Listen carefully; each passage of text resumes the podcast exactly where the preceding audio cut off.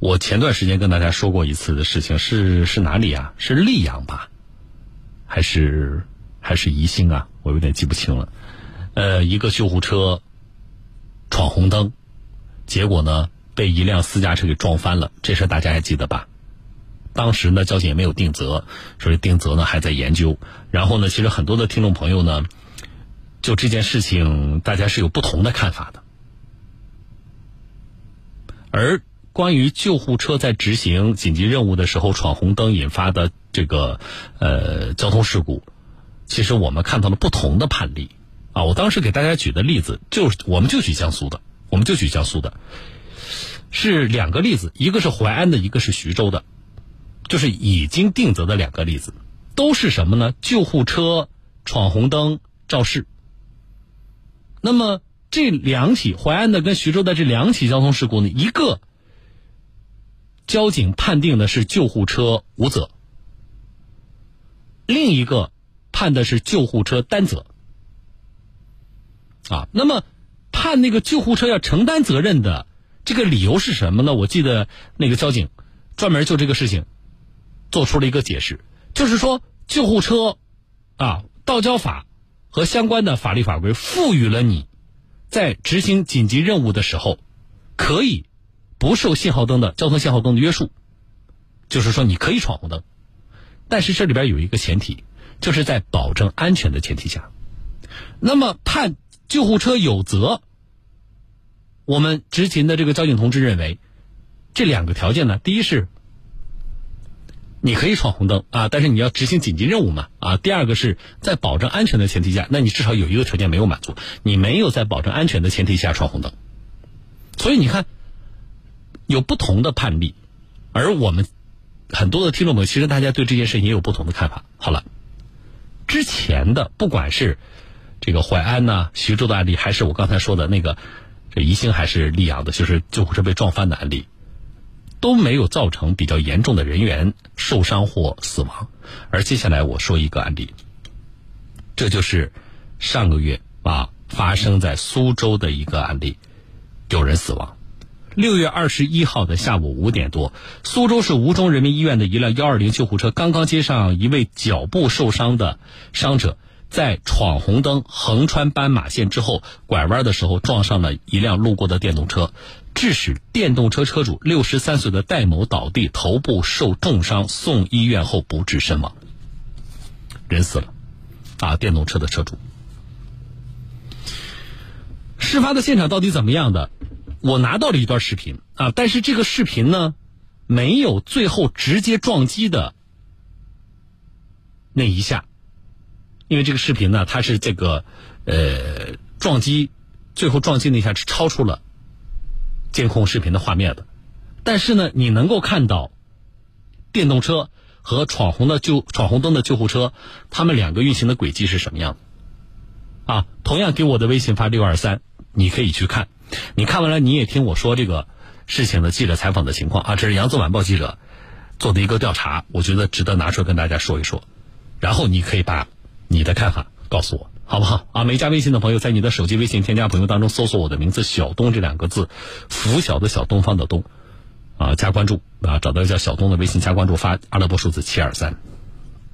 好，呃，那么从记者采访的情况来看呢，戴某的女儿。戴小姐啊，她说的是大概是傍晚六点四十左右接到通知，赶往医院啊。那么她的父亲呢，就是被撞伤的那位电动车的车主，呃，被撞伤之后当即陷入了昏迷。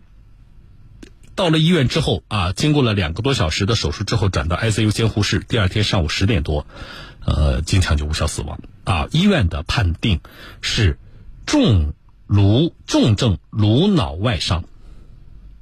啊，当然，戴小姐也说了，父亲乐观向善，啊，从当地一家单位退休之后呢，每天，呃，上午出去锻炼身体，啊，傍晚的时候到一个朋友店里帮帮忙。事发的时候呢，他正在去店里的途中，啊，他从来没有想过跟自己相依为命几十年的慈爱的父亲突然之间阴阳相隔，啊，那么，呃，他表示呢，就是这个女儿表示啊，当时确定是救护车闯红灯的时候呢，他他说心里呢是有些许宽慰的。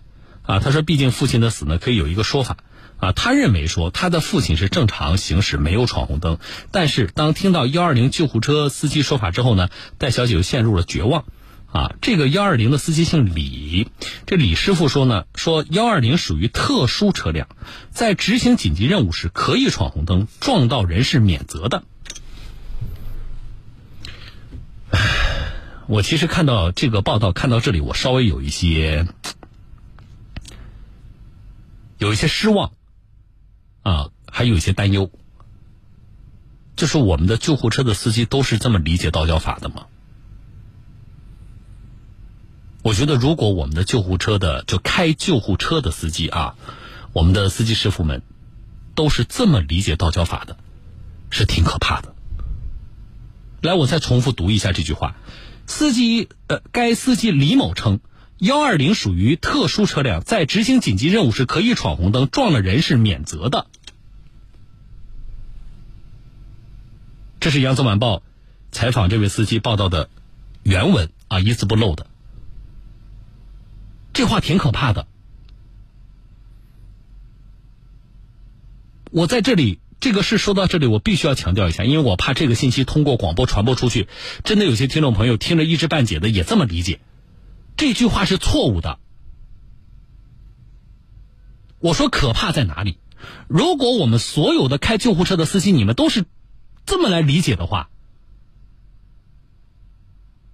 那我们行人遇到救护车的时候。我们让，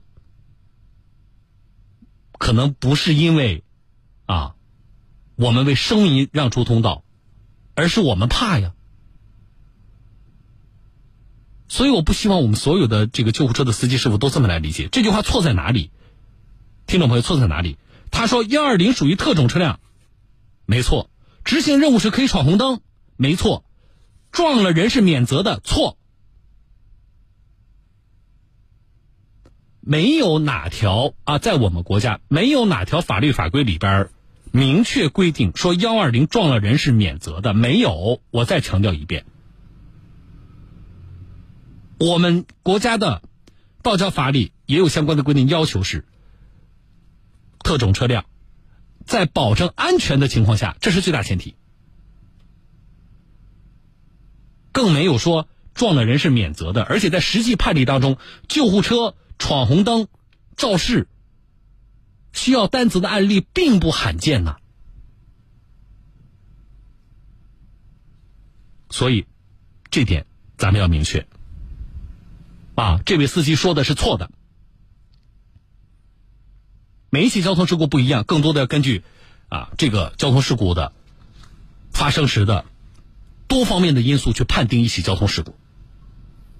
啊，所以这个司机的理解是挺吓人的啊。好，那么这个死者的女儿呢，气愤的认为，幺二零救护车的司机李师傅说，他父亲呢是正常行驶，但是没有听从现场交警的管制啊。他车辆上有行车记录仪，那么家属观看了现场视频之后，证明现场并没有交警。就司机说说，你这个骑电动车的没没有这个呃听从交警的管制，但是后来家属发现现场并没有交警。啊，这个救护车的司机李某在撒谎，而在后面的交涉当中呢，交警发现该车的行车记录仪根本读不出来，形同虚设。媒体记者获得了当时的一段事发的视频，啊，就是我上传到微信后台的那段，大家也可以去看一下。啊，给我的微信发七二三，这里边呢，知情人呢透露说。救护车或存三点疑惑，可能涉及到事故认定。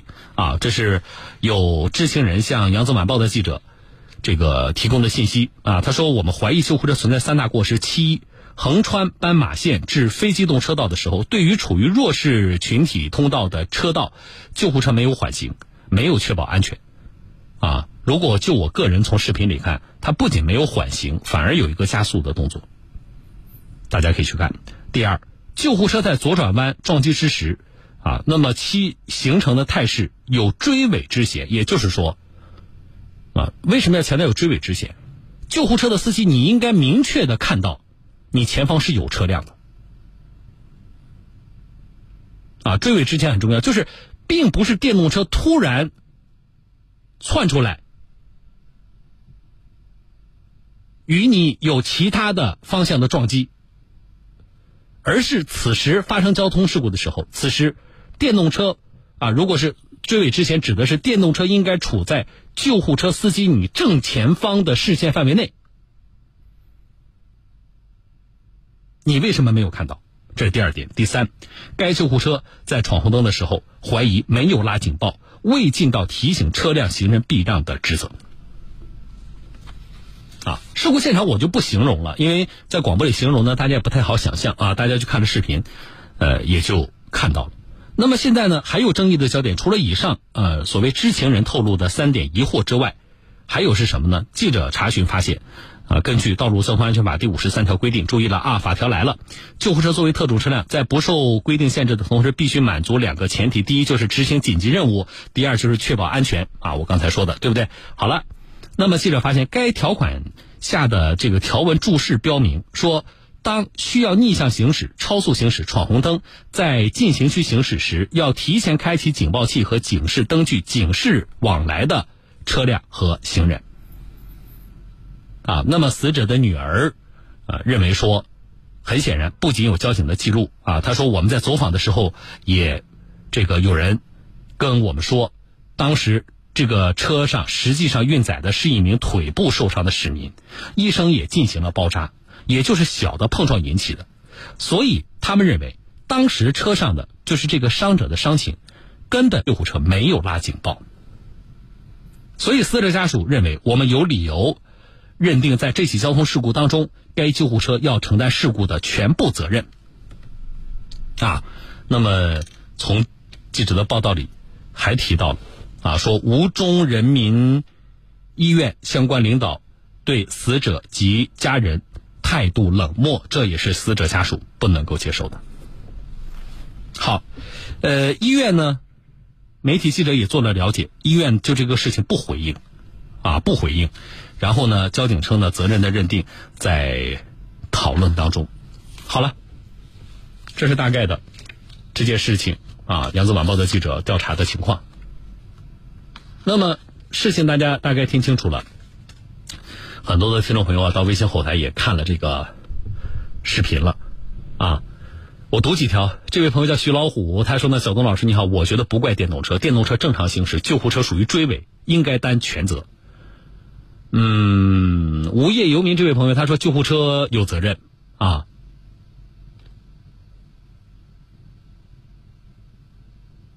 这个朋友啊，这位朋友说，这些医院招聘呢开幺二零的，有认真考核吗？啊，就是你这个开幺二零的这个司机啊，你是通过什么途径这个招来的？他说呢，呃，你是认真考核呢，还是关系户招进来的呢？更新自己朋友，这位朋友啊，他名叫更新自己，他说的难怪这个救护车呢正面撞了人，原来他以为是免责的，太可怕了。这个话呢？嗯，就是报道当中所说的司机对这个肇事的这个救护车的司机对这个事情的看法，啊，这个错误是大错，这个认知是大错特错的啊。这位朋友叫七，他的微信名，他说个人觉得幺二零全责啊，他说我曾经啊做过幺二零的急救，在执行任务的情况下以及保证安全的情况下可以闯红灯啊。上面这个视频呢。更是可以看到，幺二零应该平缓闯过去，而不是加速。啊，谢谢，这是呃做过急救的我们的一位同志，啊，我个人刚才说了，视频里我觉得不仅没有所谓的这个平缓呐，啊避让啊这样的措施，反而其实在经过非机动车道的路口，就是在交通事故发生的前一刻是有加速的动作的。这位朋友叫平安扬州啊，他说呢，为救一人而撞死一人，啊，是确保其安全的前提之下呀，李师傅，你是怎么理解道交法的呀？啊，李师傅就是指的是肇事的这位驾驶员啊。蜡笔小新他说，救护车闯红灯的情况下要确保安全，你才能闯啊啊！如果说救护车为了救人。都能够闯红灯，撞了人都免责，那放着法律干嘛呢？救护车我们看到了会礼让啊，不是让你胡乱的闯红灯撞人的。他说呢，呃，